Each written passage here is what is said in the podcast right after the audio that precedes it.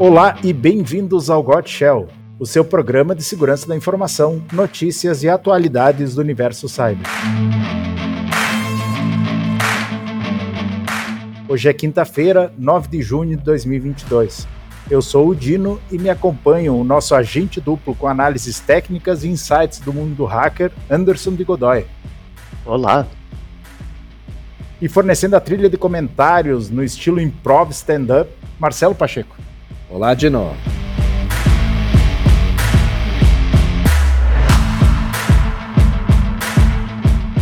E no programa de hoje a gente vai flexibilizar um pouquinho o formato para não uh, diferente um pouquinho da, das outras versões, que era mais notícias, a gente vai tentar eh, incluir uh, assuntos, curiosidades, uh, vai manter ainda alguma coisa de, de novidades, de notícias, mas a ideia é, com o tempo, ir trazendo mais conteúdos e, e tornar mais, mais interessante com conteúdos que realmente possam ser revistos daqui a um ano, que sejam é, interessantes. A gente aceita e encoraja comentários, é, dicas, sugestões, xingamentos, o, o que for, pelos nossos contatos no Instagram e no Twitter, arroba gotshell, got, underline shell, tá? e pelo e-mail got, underline shell, arroba integrasul.com.br. E mês passado eu estava no evento da Fortinet, o Accelerate uh, 2022, que aconteceu em Sunnyvale, no, nos Estados Unidos. Foi um, um evento muito legal porque tinha gente do, do mundo inteiro, além de, de, que é um evento anual que a Fortinet faz de palestras e workshops.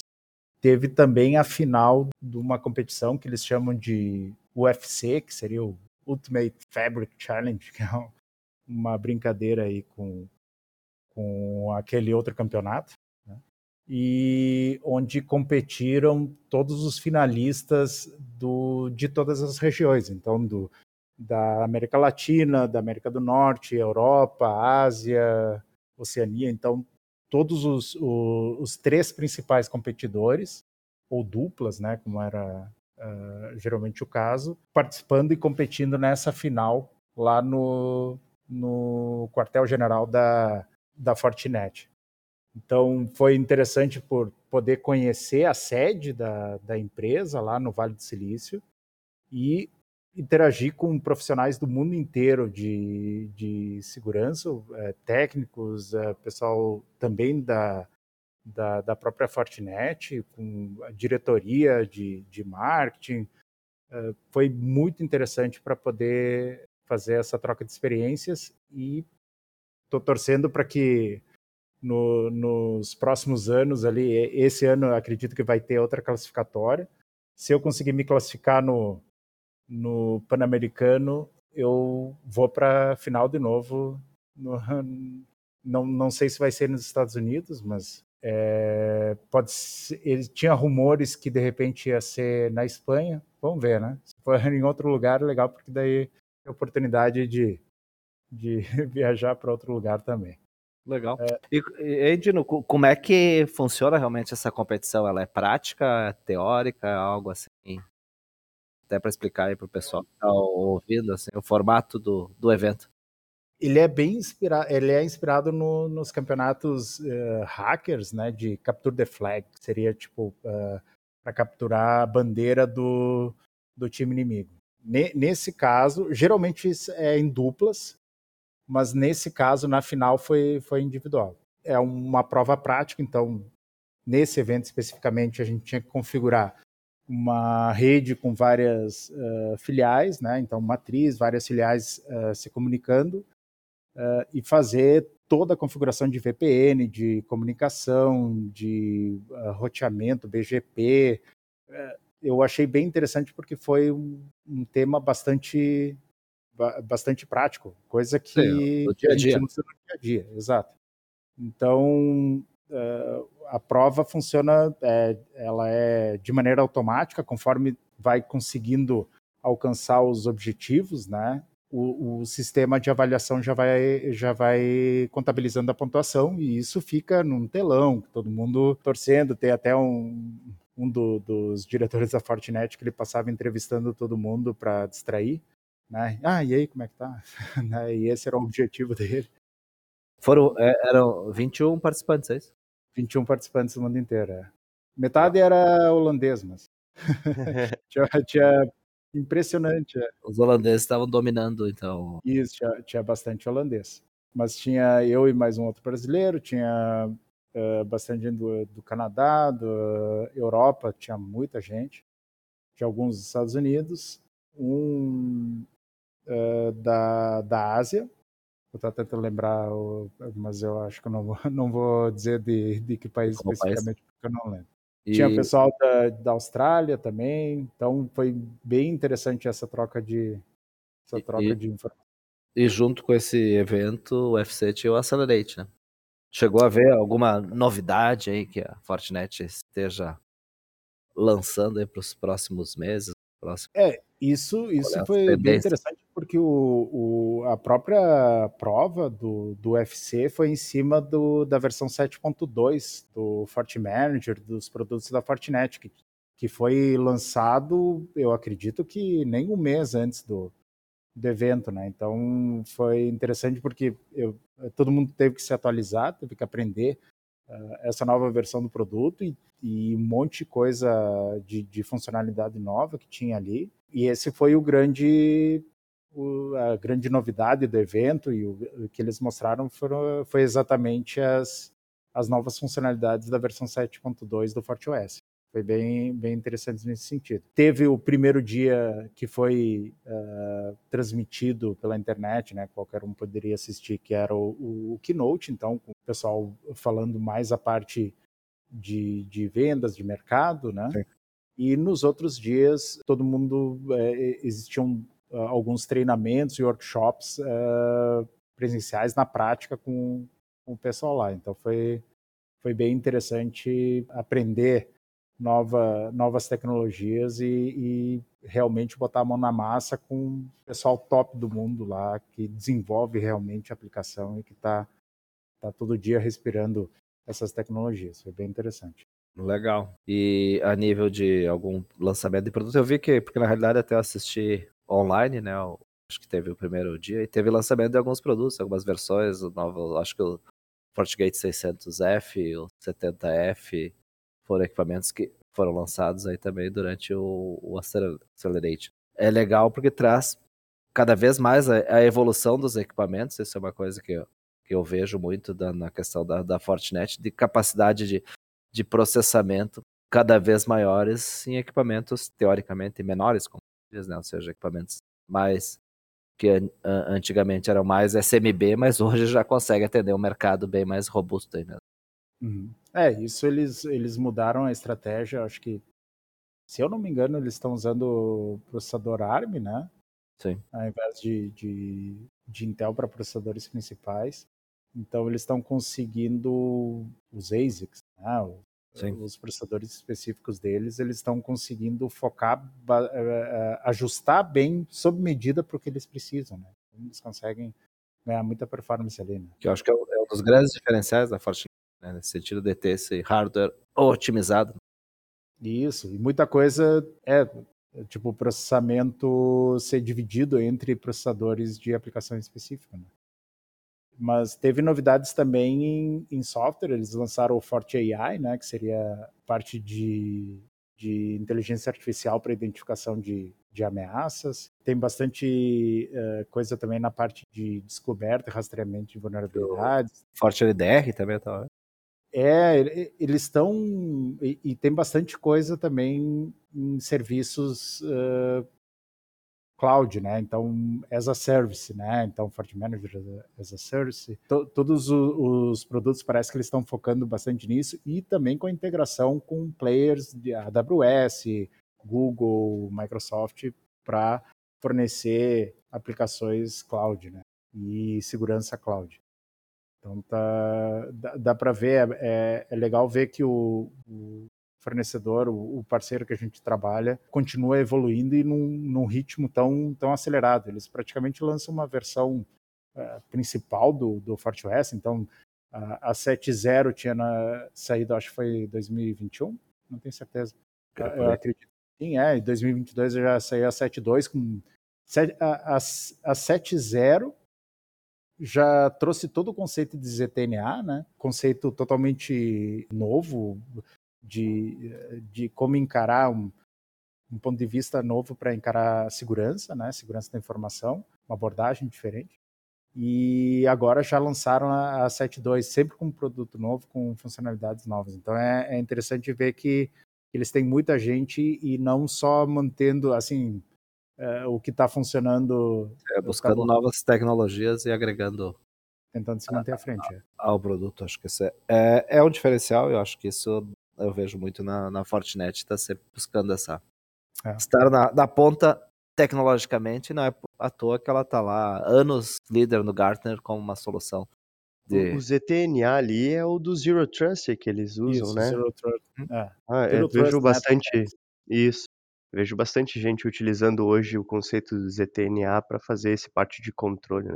É, Tanto acho que de aplicações internas como externas. A questão do, do trabalho em home office acabou também ampliando acelerando esse, acelerando esse conceito porque as pessoas acabaram saindo do, do castelo, como eu digo, né, daquele ambiente tradicional de proteção para ir para um ambiente híbrido, né, ou seja, fora da, da organização, né? Então eu acho que é, não, não, necessariamente fora, mas uh, tu, tu, perceber que já não existe mais aquela super, eh, superfície de Isso, ataque. mudou a superfície de ataque, acho que esse Isso é aí. Não é mais somente a parte não. externa da empresa, agora ela tem o usuário do lado interno também. E ela ampliou muito mais. Então isso te leva a usar uma estratégia onde tu não confia em ninguém, né? Essa é a ideia é. do, do é, Zero Trust. Isso é, isso começou com o Google. Eles tinham um conceito, eles chamavam de Beyond Corp, né, hum. além da, da corporação, né, do, porque o Google, como eles, uma empresa que sempre foi uma empresa de internet, e o pessoal que trabalhava no Google não tinha muito a diferença se o pessoal estava numa localidade ou noutra. É, eles consideravam todo acesso como possivelmente um ataque. Então, eles tinham que validar uh, sempre, mesmo estando dentro da empresa, estando remoto, estando em outro país, numa outra unidade. Nesse, ou seja, o, como a gente usa as ferramentas do Google, basicamente é, é parecido, claro que tem alguns outros controles a mais, mas é parecido com o pessoal que trabalha lá usa. Então é o mesmo, uh, basicamente o mesmo tipo de autenticação, né? As mesmas, as mesmas tecnologias envolvidas. E esse conceito foi, uh, foi expandido e foi o que surgiu, daí que veio o, o ZTNA, né? que é a ideia de que, uh, uma, tu não tenha que iniciar um acesso, né? como uh, às vezes meus pais falam, tu vai entrar na internet, né? que é um conceito engraçado porque ele não entra mais na internet, né? A gente não sai dela, esse é o problema. É. E uma vez, então, ah, vou acessar o, o, a empresa, eu vou conectar na VPN. E o ZTNA meio que muda isso. Não, tu, tu, qualquer acesso, tu vai, ele vai ter que ser verificado individualmente. Eu não vou criar um túnel para depois uh, fazer o acesso. Eu, eu vou simplesmente acessar e se tiver uma política definida para criptografar, para tunelar, eh, isso vai ser aplicado Sim. sob demanda. Então torna mais uh, menos burocrático, né, o, o, acesso à informação e mais seguro também, né, porque tu consegue ter muito mais muito mais controle. Esse que é o que é o grande X, né, o, o grande trunfo, né, de tu conseguir é, ter uma tecnologia que vai realmente ser adotada, é tornar ela mais segura, mais funcional e mais simples de ser utilizada. Se tu conseguir isso, uh, tu vai, porque muita gente, muita tecnologia existe, ah, aqui ó, deixa muito mais seguro e agora consegue todas as funcionalidades, mas o, o, o cara que vai usar lá na ponta não eh, vai ter que mudar todo o sistema de trabalho dele ou vai ser muito difícil, a curva de aprendizado vai ser muito íngreme, né, ele não vai conseguir se adaptar. Esse, esse produto, a não ser que tenha uma motivação, eh, uma outra motivação muito forte, dificilmente vai ser uma coisa que vai pegar.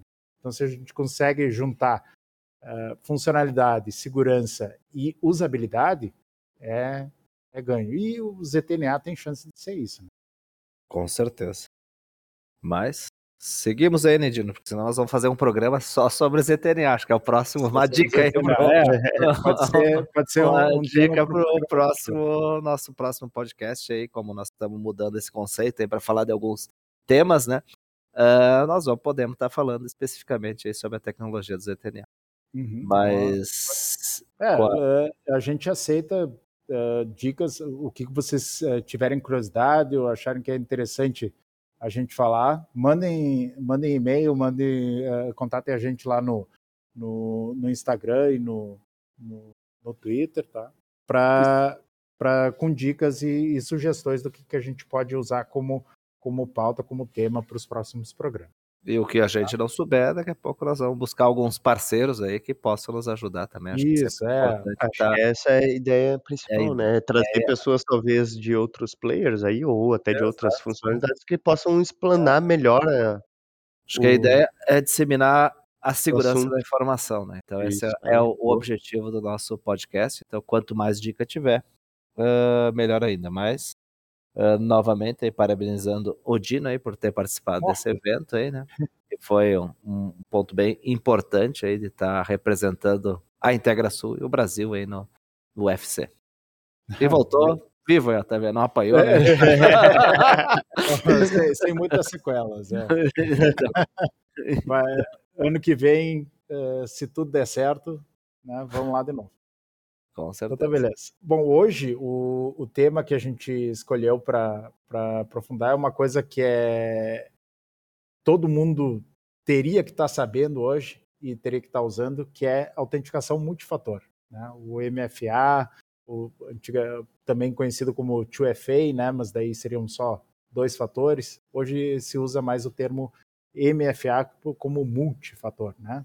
O interessante e o importante é que tenha sempre mais que um fator de autenticação. Tá? Só para conceituar, geralmente quando a gente uh, quer provar quem a gente é acessando um sistema, uh, a gente pode fazer isso de três principais maneiras, né? Com alguma coisa que a gente sabe, que são senhas, né? Uh, palavras-chave, usuário e senha.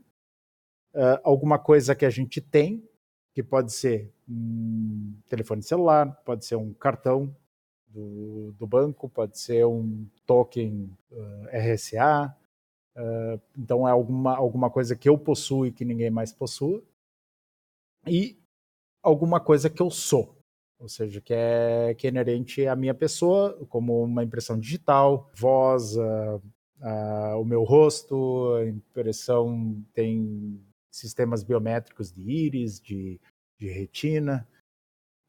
Eh, então, que é uma coisa que teoricamente ninguém conseguiria copiar porque é único da minha pessoa. Tá? Então, o, o importante do, da autenticação multifator é que se use pelo menos dois desses pilares, né? Eh, não só o que a gente sabe, que é a senha, mas uh, alguma coisa que a gente é, se é a impressão digital, ou, ou o nosso rosto, e ou e ou alguma coisa que a gente tem, pode ser o celular ou algum outro dispositivo. Isso praticamente zera as vulnerabilidades por vazamento de, de credenciais, né? A pesquisa da Microsoft constatou que uh, a utilização de autenticação multifator preveniu 99,9% dos ataques em contas. Então, se vazar a minha senha ou se alguém descobrir minha senha, se eu tiver um, um segundo fator, uh, não vai, uh, minha conta não vai ser comprometida. Então, é, a efetividade da, da autenticação multifator é muito alta. É, e tem, inclusive, estudos lá que revelam que o resultado de é, são bem claros, né? 81% de todos os vazamentos e senhas fracas resultam em algum é, tipo de acesso indevido por causa disso. Ah, sim, é, 81% da, dos vazamentos uh, são decorrentes de senhas vazadas. Isso, isso, são decorrentes de senhas fracas ou senhas vazadas, né? O roubo de credenciais ou o uso de Sim, senha. ou a força bruta, né? De Uhum, repente, é. tentativa, né? De, de, de várias senhas. Sim, hoje seria uma forma simples até, na realidade, a utilização do MFA, que pode ajudar muito na segurança das organizações, né? E eu acho que no próprio dia a dia, né, na realidade, se for ver levado para o lado pessoal, questão de redes sociais já tem essa funcionalidade, vários Pode. sistemas têm isso, né, que as, seria muito interessante que as pessoas se conscientizassem e começassem a usar isso como um padrão. né? Na prática, a gente não se dá conta, mas a gente usa autenticação multifator há, há 15, 20 anos com ah, contas bancárias, pelo menos no Brasil. Sim. Então, O antigo cartãozinho, aquele que tinha os numerozinhos. Os números, mesmo, é. mesmo, mesmo quando tu, tu tem o teu cartão para sacar dinheiro, tu vai Sim. usar o teu cartão, é assim, é uma coisa que tu tem e uma coisa Sim, que tu sabe. Também. né? para acessar o, o banco pela internet, então tu tem que ah, ou receber um SMS no celular, ou ter o aplicativo do banco que já vai estar pré-autorizado, Ou eu sou do tempo do cartãozinho. já. ou ter o cartão com os códigos, Isso. os códigos de recuperação offline, né? Então tinha, ah, ah, eu, eu, eu nunca usei desses, mas Hum. tinha alguma coisa assim, tipo Ele, tinha um- ele te dava um número e do lado do cartãozinho tinha o que os códigos tinha que. Isso aí, É. olha, não, não citando nomes, né? Mas existem empresas de cartões de crédito que até pouco tempo atrás ainda utilizavam isso. E eu vou dizer, pouco tempo atrás é no máximo cinco anos, que Ah, bom, então. É, não, não. ainda tinha, né? Mas é, o problema é que isso tá impresso no cartão. Se alguém tirar uma foto, tá. Isso né? aí, tem todas as opções daquela senha. Mas hoje é a mesma coisa quando tu recebe, por exemplo, tu cadastra uma conta no Discord, sei lá, né? Tem a no- opção de Isso, de códigos de recuperação. né? Isso aí, teus códigos de recuperação. Tu pode baixar aqueles códigos de recuperação, porque em algum momento, se tu não lembrar os teus acessos, tu usa um código de recuperação para fazer a tua o autenticação. último, o último, último recurso. recurso, isso É. aí. Então, é, é, seria um análogo mais ou menos a esse caso do, dos cartões, né? Então, Uhum. só que é um, para um cartão de crédito utilizar essa metodologia de vamos É, assim, né? Existem, existem métodos melhores e existem outros tipos de, de autenticação multifator. Esse é um dos tipos que seria análogo ao OTP, que seria o One Time Password, a senha de, de uso único. Inclusive, alguns dos ah, códigos de recuperação que a gente estava comentando, né? por exemplo, do, do Google, pode usar um, um aplicativo para fazer o segundo fator, mas ele dá aqueles códigos de recuperação. No caso desses do Google, por exemplo, quando tu usa o código uma vez, ele não pode mais ser usado, daí tem que riscar. E, e a recomendação deles, inclusive, é imprimir isso e guardar num lugar seguro para ser usado só em último caso. Né? É, é os casos dos replay attacks, que eles chamam, né? Que é o de, de Ah, conseguir sim. reproduzir novamente aquela informação que tu não tem com o on-time password. Exato. Então, é- tu botou uma vez aquilo dali, gerou a tua validação e ele foi ah, inutilizado. E aí tu não consegue mais ah, reutilizar. É, usar. é um pré-requisito, né? Que tu não consiga, se alguém estiver escutando, eh, digamos, escutando no É. sentido figurado da coisa, né? É, a comunicação entre tu, a instituição, enfim, né? O, o usuário, eh, quer dizer, o atacante, né? Conseguiria pegar o usuário, conseguiria pegar a senha e a autenticação multifator. Se ela ah, puder ser reutilizada, não tem para que ter, né? é, é uma escada, né? Parece. é, Ah, o cara tem é, N níveis em- de ataques que ele pode ah, fazer nesse momento das senhas e tal, e aí tu vai ah, tirando esses níveis conforme tu vai melhorando a tua questão nas senhas, né? Com o teu gerenciamento, seja um fator, diante. Por exemplo, nesse caso do o ATP, se o cara tá utilizando, acaba por ali. Que ele já Uhum. não tem mais como reproduzir aquela mesma informação que tu tem o controle. Exato. Acaba no naquele momento. Essa que é, essa que é a ideia. Outros, outras maneiras de fazer multifator eh, que são bastante utilizadas é SMS. Isso é, é, é um dos mais utilizados hoje em dia, porque geralmente a gente tem um- uma linha de telefone que a gente pode receber uma, uma mensagem com código. Isso todo mundo já utilizou. Tem problemas porque né, uh, SIM swap, né, que é uh, quando consegue transferir o teu número para um chip novo, porque alguém ou por algum uh, funcionário mal intencionado da, da própria operadora faça essa transferência, né? Uh, eu não gosto muito do termo, termo clonagem, porque na verdade não clona, né? Ninguém clona celular. Ele, eles transferem o teu número para um chip novo. Né? E isso a operadora uh, pode fazer. Então, pode ser um funcionário mal intencionado ou, às vezes, até engenharia social. Eu ligo lá para a operadora e digo, conto uma história triste que uh, meu celular uh, deu problema, perdi ou roubaram, alguma coisa assim, estou precisando ativar um chip novo. Tem, é, tem essa possibilidade de, de essa vulnerabilidade, digamos assim, nesse processo. Teria o do man the middle também, né, o que nem aconteceu aquela vez no H2HC, em que estava todo mundo preocupado em tirar do modo avião o seu celular, porque o pessoal estava com uma antena fake dentro do do evento fazendo a captura Isso era o rumor, justamente. Não se sabia se era verdade ou não. Ah, quando tu tá num ambiente em principalmente no hostil, Hackers to Hackers, né, é, hostil, em que tu sabe que o pessoal pode ter esta capacidade, eu acredito plenamente que sim, isso acontecer, né. Não é, não sim, mas não é o ambiente normal. Não, é o é, o mais eu, eu discordo um pouco, porque eu acho que a gente tem que sempre agir como se fosse... O ambiente hostil. É, porque uh, nesse caso o, o ambiente é hostil porque né, a, nós é. como, uh, como alvos não somos tão interessantes, digamos assim. Mas para uma, uma pessoa que, sei lá, alguém que tem acesso às contas de banco de uma empresa, o diretor de uma empresa, é sempre um ambiente hostil, porque principalmente para ataques direcionados.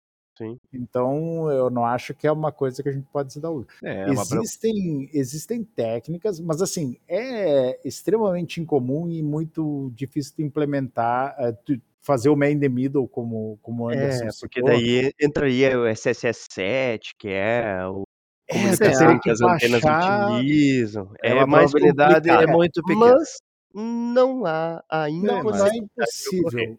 Ma- Mas assim, primeiro teria que fazer o usuário conectar numa rede 2G ou 1G. Não, 2G, né? Porque re- 3G e 4G, 5G, enfim, tem criptografia. Né? Teria que conseguir fazer com que esse eh, celular não conseguisse enxergar nenhuma outra rede de, É dele. de, de maior, uh, de uma geração É. posterior. Existem muitas uh, variáveis ali que tem que dar bem certinho para conseguir fazer esse tipo de ataque. E existem maneiras muito mais fáceis.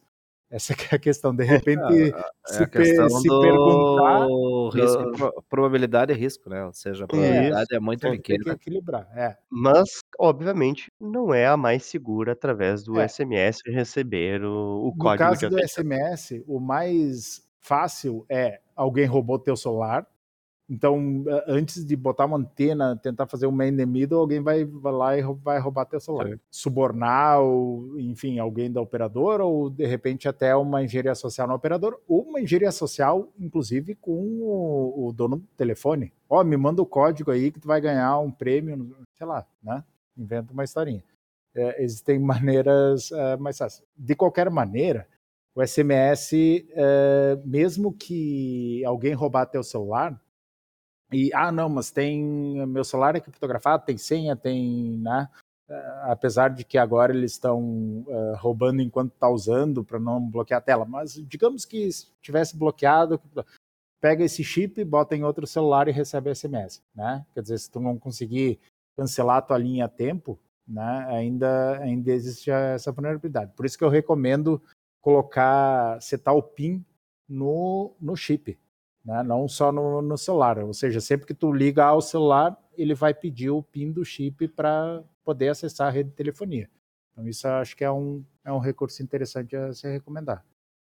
Ah, tem um caso interessante que foi inclusive nos ataques que aconteceram aquela vez com o roubo das informações do Sérgio Moro, do Dal do Dalton Dala- lá, como é que é? Dallagnol, uhum, lembro o Dallagnol, isso, isso. Hã, e que o pessoal fez o a Ah, requisição da chave de recuperação através de de ligação.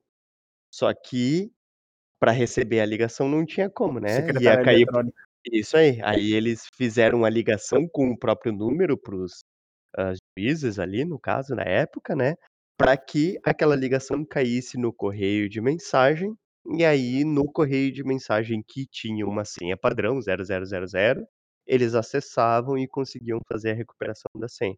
Então também tem esse método aí de bypass, né, esse de Sim. É, resumo da da novela é SMS é muito melhor do que nada. Quer dizer, muito melhor do que só uma senha. Infinitamente melhor. Infinitamente é um número muito grande, mas é é é muito melhor do do que não ter um segundo fator. Mas, se possível, evitar, né. A mesma coisa é é tu receber um código no e-mail, né, quer dizer, se o e-mail foi comprometido, né, tá comprometido o segundo fator também. Hã, métodos mais, hã, mais seguros, mais avançados, então tem o o OTP, que eu tinha comentado antes, o One Time Password, tem esses por por, hã, por códigos impressos ou num cartão, mas, hã, mas hoje é muito comum aplicativos como o Google Authenticator, Aut, o próprio Duo faz isso, o Microsoft Authenticator, existem, hã, uma um existe uma pletora de de aplicativos que fazem esse tipo de de de autenticação. Basicamente, ele tem uma sincronização ali com o relógio, e uma relação de confiança com o serviço que tá tentando acessar, e ele gera um número de 6 dígitos, eh, 6 dígitos geralmente que vai ter que ser verificado pelo serviço que tu tá acessando. E esse código ele vai mudar lá de 10 em 10 segundos, esse código de 6 dígitos vai mudar. Então, se eu tentar usar o código de agora, daqui a 10 minutos, ele não vai mais ser um um código válido, né. Por isso que é tem outro nome também que se usa que é TOTP, Time Based, hã, One Time Password, né, o o o a senha de uso único pelo tempo, né, hã, com base no tempo. Esse é um dos métodos mais mais comuns usados hoje em dia e ele é relativamente seguro. Relativamente seguro porque, né, ainda existem maneiras de de burlar. Bem mais difícil que SMS, que o que o segundo fator por e-mail, que o o cartãozinho que o que o Pacheco comentou, mas ainda, né, é possível. Hã, Anderson, tu tu tinha comentado antes comigo de de algumas técnicas, eu até, eh, fiz uma demonstração isso em no, hã, longínquos 2019. 2019, é, 2019. numa palestra de de interceptar, né, ou seja, hã, fazer um man in the middle de autenticação multifator, né, de conseguir fazer claro que precisa uma orquestração muito maior do que simplesmente tu capturar a senha do usuário, né, tem que, eh, o acesso o atacante tem que fazer o acesso no mesmo momento que o usuário tá acessando pra capturar aquela aquela autenticação multifator, né, mas é é possível fazer, né, basicamente usando um site falso e e sincronizando essa essa troca de essa requisição do segundo fator, a gente consegue a gente É, consegue burlar na também. questão dos ataques a multifator, existem algumas variantes, né, a gente até no primeiro episódio lá, a gente tinha comentado, hã, sobre um caso de um ataque que tinha acontecido, que a empresa utilizava, hã, que era uma empresa terceira do dentro do que mas que possuía acesso a a dados do governo americano, que tinha sido invadido, né, eles utilizavam multifator de autenticação, hã, mas, hã, havia a configuração errada, que aí por, e N tentativas ou falhas, ele deixava fazer o bypass. Então, tipo, foi uma falha obviamente humana de configuração da ferramenta, da utilização daquela ferramenta, em que ele em algum momento ele deixava tu fazer o bypass. Hum, eh, uma das técnicas seria justamente essa, né, uma fraqueza do multifator em configuração, uma falha dele, realmente que tu consiga fazer, hã, burlar ele, que ele não te solicita. Hã, bypass diretamente do do do multifator, quando ele usa alguma técnica que tenha acesso persistente, sem o multifator, de alguma maneira, seja por e-mail ou até mesmo acesso à sessão de algum usuário, né, coisa que ele possa estar já com aquela autenticação com a feita. Por exemplo, que nem eu uso dentro do meu WhatsApp, segundo fator, que é através da digital. Só que ele tem um tempo limite dentro dessa dessa autenticação novamente que eu uso. Então hã, se em 2 minutos ele ficar fechado e não tiver nenhuma interação no no aplicativo, ele solicita novamente. Porque se nesse momento ocorrer o acesso por um terceiro, ou roubo, que nem é o caso dos celulares, que hoje o pessoal tá até mesmo procura fazer o roubo no momento que tu tá fazendo a utilização, né, porque tu já tá com aquelas sessões ativas, e aí tu tem esse tempo que, geralmente os aplicativos têm, né, não tem como ser menos de 1 minuto, alguma coisa assim.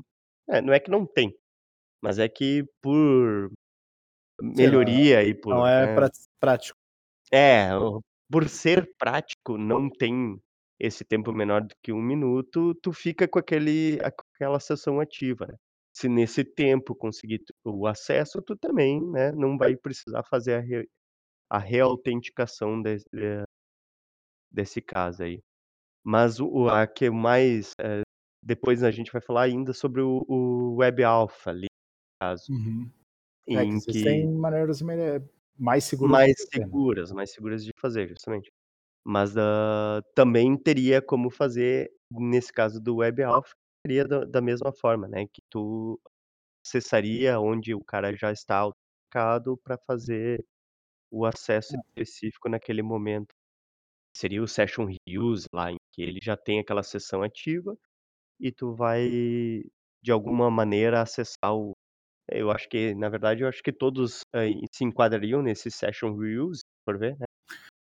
Eu deixa eu eu É é é que eu tem acredito que o Web Alpha N eu eu não eu não sei detalhes da implementação, mas eu acho que não, porque porque a a sessão, ela não é autenticada só pelo, hã, por uma chave de sessão que pode ser copiada, ela é autenticada pelo pelo segundo fator que tem que estar conectado diretamente no dispositivo, né. Depois Uhum. eu eu explico um pouquinho É, melhor o isso, mas eu não sei, pelo menos po pode ser que tenha uma falha na implementação do serviço, né, o site, por exemplo, que utiliza essa tecnologia, que aceita uma chave de sessão antiga, hã, sem revalidar. É, uma o algumas das técnicas, tá, as mais utilizadas hoje. Hã, bypass do hã, diretamente do MFA. É quando o Uhum. atacante, ele usa a técnica que tem, hã, pra ganhar um acesso persistente, então, ao celular, ao e-mail, sei lá, seja o o local onde ele tem. Em que ele a partir do momento que ele ganhou aquele acesso, ele use algum aplicativo ou alguma informação que ele consi consiga capturar tra o tráfego daquele dado. Daí seja o SMS, daí ele vai fazer a captura do código, né, e aí ele vai conseguir uti então, tipo assim, ele precisa ter diretamente acesso já já ter conseguido algum acesso de alguma maneira àquela informação. Hã, a exploração de eh, a MFAs autorizados as exceções de explorações, porque são procurar contas, encontrar contas que não estejam dentro de uma organização, porque, eh, sempre quando a gente tem que pensar, a gente tem que pensar no caso de uma empresa, né. Tu não vai fazer o ataque direcionado a uma pessoa, a não ser que ela seja uma pessoa muito influente. E aí vão ser outras técnicas utilizadas. Mas no caso de uma empresa, a gente vai ter que procurar o quê? Ah, uma conta em que ela não tenha o o MFA ativo. Então a exploração autorizada de uma exceção do MFA ocorre, né, na verdade, quando, hã, um usuário específico dentro de uma organização, ela tem uma exceção justamente pra aquele dispositivo, né, ele não vai utilizar. E a outra questão, a outra vulnerabilidade mais, hã, comum seria o do Session Reuse, que é eu acho que o que mais ocorre no padrão. Aquela anterior é que nem deixar a chave embaixo do tapete, assim. Basicamente é isso aí, o direto o bypass direto do MFA, né, Tá certo. é, no caso. Outros métodos, né, que que a gente conhece, biométrico, né, então vai ser uma digital, um um um uma foto, alguma coisa, né. Hã, um dispositivo que que a gente possua, e isso existe acho que o mais comum é o o YubiKey, né, que é um um im implementa o padrão FIDO2, uma vez se usava, eu acho que, eh, eu eu não sei se ainda a conta do do Banrisul ainda usa o cartão como como autenticação RSA, mas é um é um método também que é que é extremamente seguro, e tu precisa usar um leitor de cartão ou um token RSA pra autenticar as transações, né, então, eh, criptografia assíncrona, hã, assinatura com PKI e tal, é bem bem seguro também.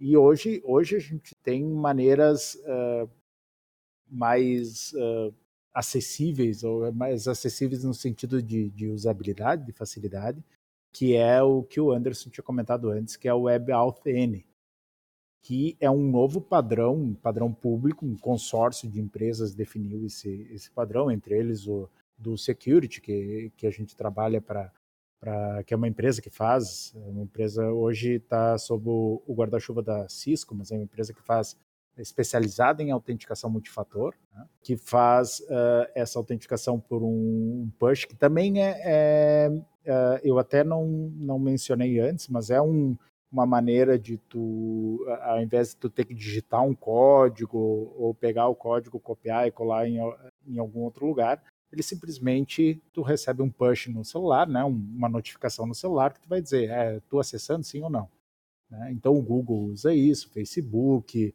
o o Duo implementa isso também. O o bom dessa dessa técnica é que, hã, uma, vai tu pode obrigar o usuário a ter uma autenticação por digital no equipamento, né, no no telefone celular, por exemplo, então tu tá garantindo um dos fatores que seria o que tu é.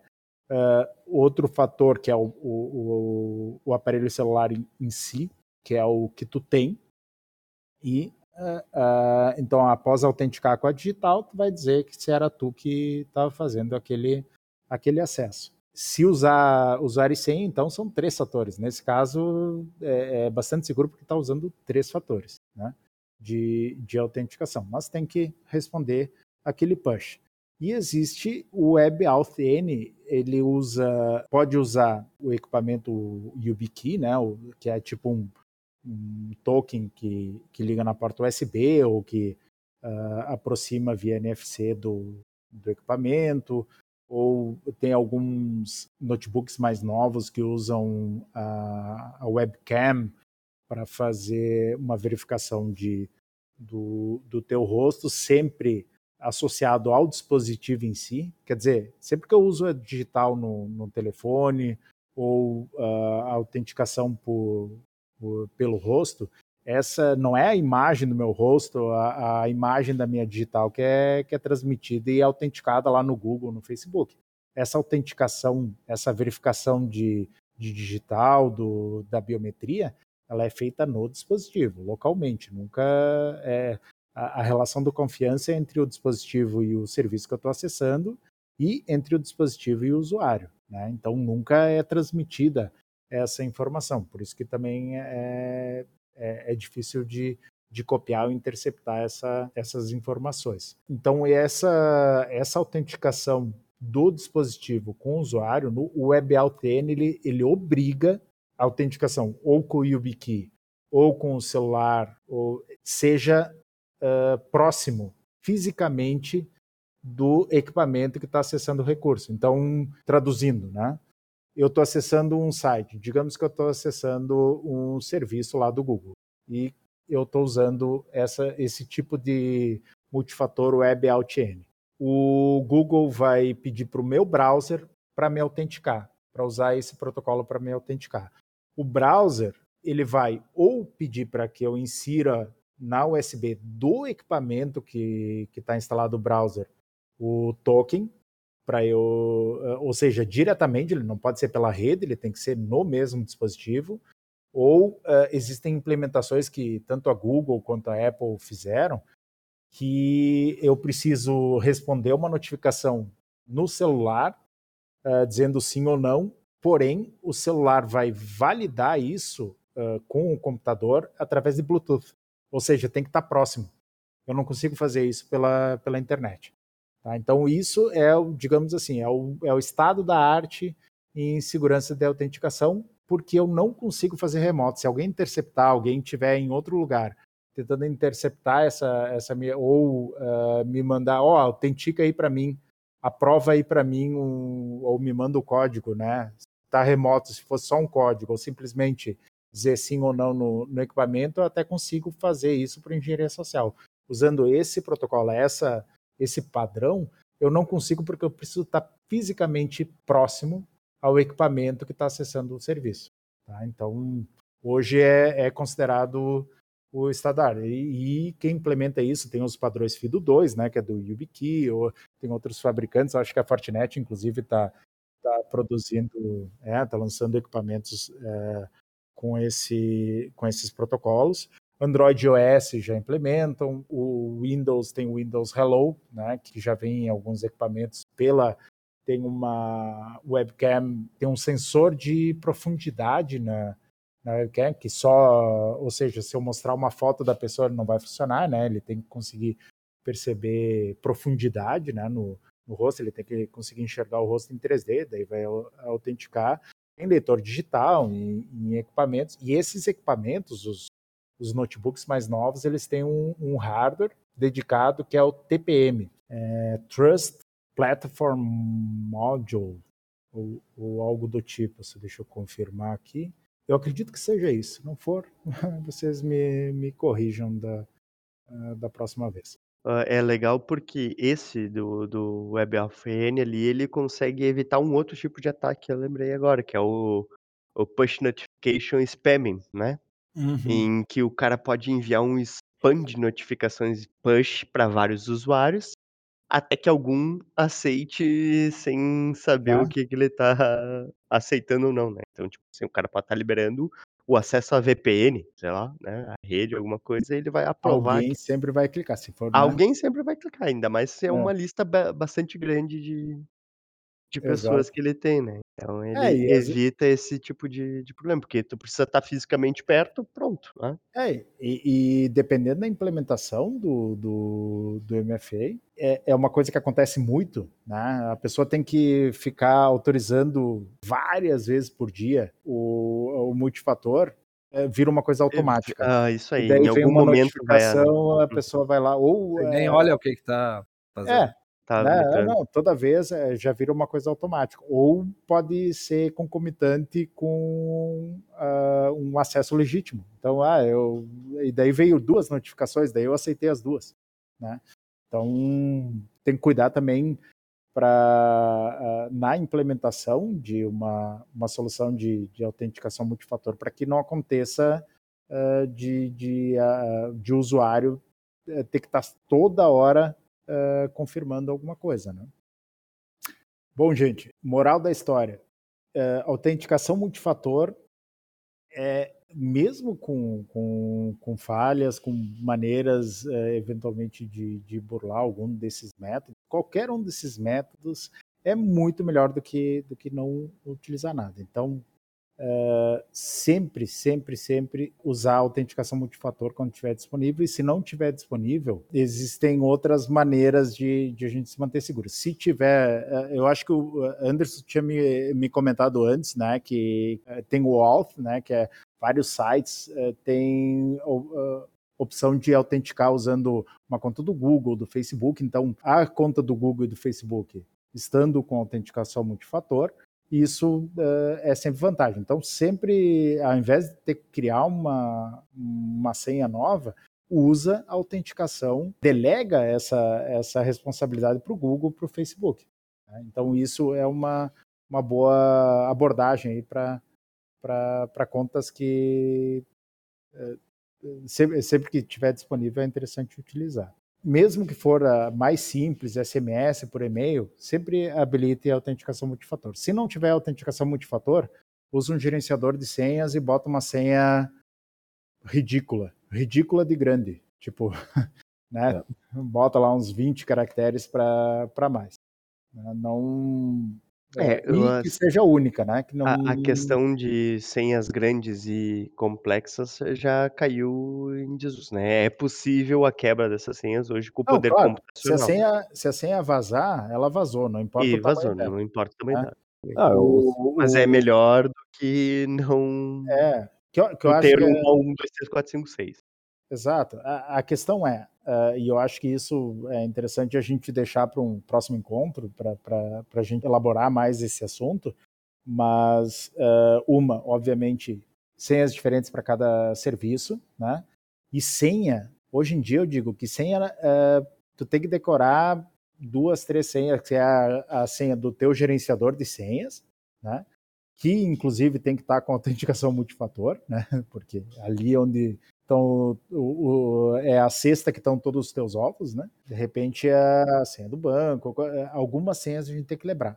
Senha de, de site de compra, de rede social, a gente não tem nem que saber. Eu não, eu não tenho que conseguir lembrar aquela senha. Se eu conseguir lembrar aquela senha, ela não é boa.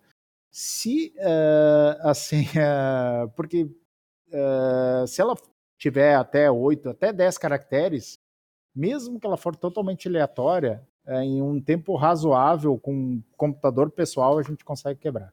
É ah, quebrar. Então, é, a, a, senha tem que ser totalmente aleatória, cumprida, uh, única, né? Só para aquele serviço e não tem que ser lembrada por ninguém. Ela tem que estar tá no gerenciador. Eu acho que uh, todo mundo já deve ter ouvido uh, alguma, alguma coisa a respeito que se fala de passwordless, né? Ou sem acesso aos serviços sem senhas que é a ideia de utilizar. Como a gente tem três maneiras de autenticar um usuário, né? Que é o que você sabe, o que, o que é e o que se tem, né?